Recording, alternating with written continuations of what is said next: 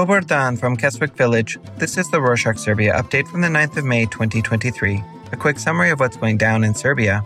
On Wednesday the 3rd, in the Vladislav Ribnikar Elementary School, a 13 year old boy shot and killed nine people, eight of which were children, in a pre planned school shooting.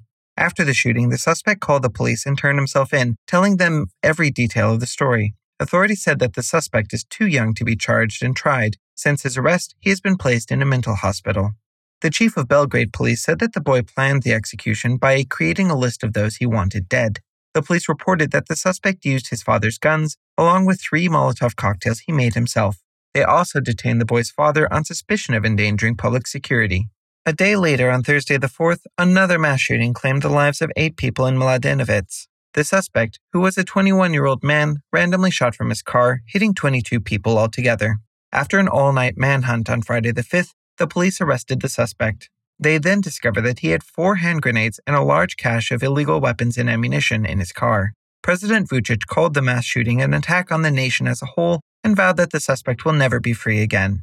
Following the shootings, on Monday the 8th, several opposition parties organized a protest called Serbia Against Violence. Their main request was the ban of reality shows and misleading tabloids that promote violence, as well as the sacking of the heads of the media regulatory body, REM, they demanded an urgent session of Parliament in which they will go over and regulate the security situation in the country. The organizers of the protest set the deadline for meeting all their demands to Friday, the 12th of May. On Monday, the 8th, the Ministry of Internal Affairs stated that until the 8th of June, all citizens can voluntarily hand in their illegal weapons without bearing any consequences. Over the past week, Serbia has been looking into tightening gun laws. President Vucic announced a moratorium on all gun permits, which will oblige gun owners to do more frequent medical and psychological checks than it was required prior to these incidents. Vucic also announced his plan on expanding the police force and supplying every school with armed officers for protection of the pupils and the staff.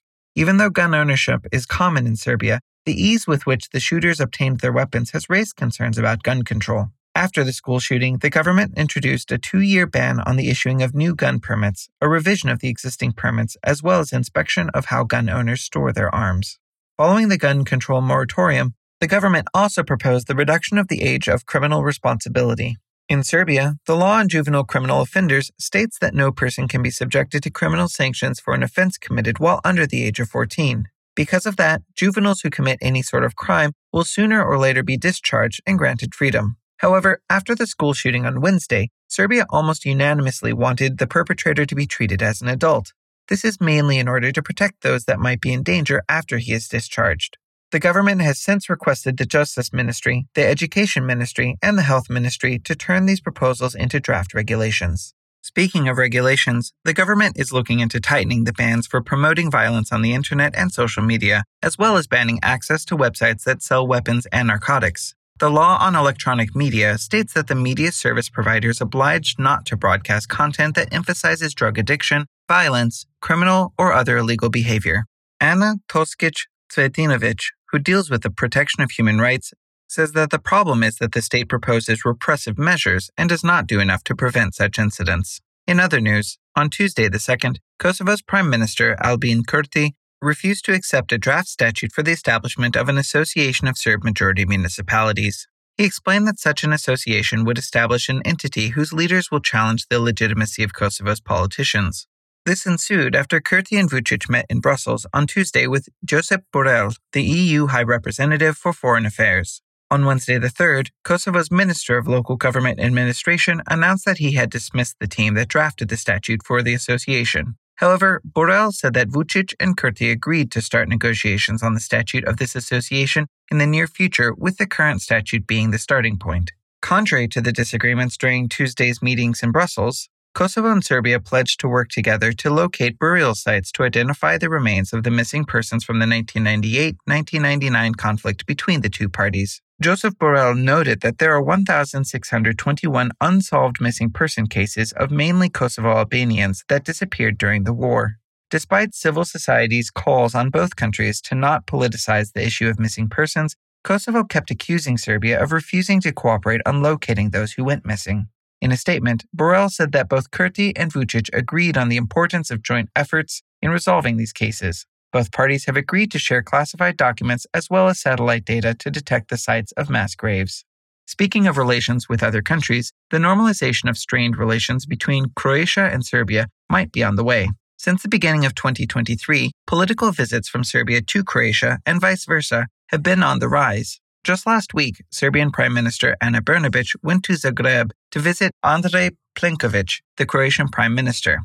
The representatives of the Serbian minority in Croatia and the Croats in Serbia believe that this visit is the first concrete step towards the normalization of relations between Croatia and Serbia. The Croatian edition of the media outlet Euractiv reported that the recent rapprochement of Serbia and Croatia was mediated by the US and the EU in attempts to tear Serbia away from Russia.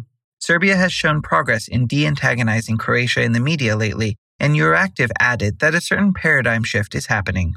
While on the topic of the media, in the 2023 edition of the Reporters Without Borders World Press Freedom Index, Serbia ranked 91st, falling 12 places from last year's 79th.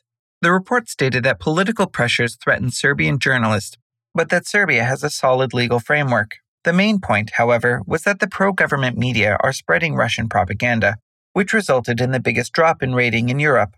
The report also states that the award winning investigative pieces have limited audiences because they are only featured online and in a few independent media outlets. The list consisted of 180 countries, with Norway ranked first and North Korea ranked last. In other news, the Serbian Agency for the Peaceful Resolution of Disputes warned about the lack of official data on workplace abuse in Serbia, despite it being the first country in the Balkans to regulate such matters. Ivica Lazovic, the director of the agency, said that in some cases, the most unreliable witnesses are those whom the defendant employs, since they might not testify to the detriment of their employer in fear of losing their job. He added that workers in Serbia enjoy good judicial protection, but that alternative ways to resolving disputes should always be given priority, since judicial proceedings can be lengthy and costly. Lastly, Lazovic invited all victims of abuse at work to contact the Republic Agency for Peaceful Resolution of Labor Disputes in order to get legal aid. Now, onto some health updates. About 2,000 COVID 19 cases were confirmed and eight people have died this week. Compared to last week, the number of confirmed cases has decreased by 300. And that's it for this week. Have you checked out our website? Over there, you can find out more about us, how to contact us, and how to support us. Link to it in the show notes. To dalej z Bogom!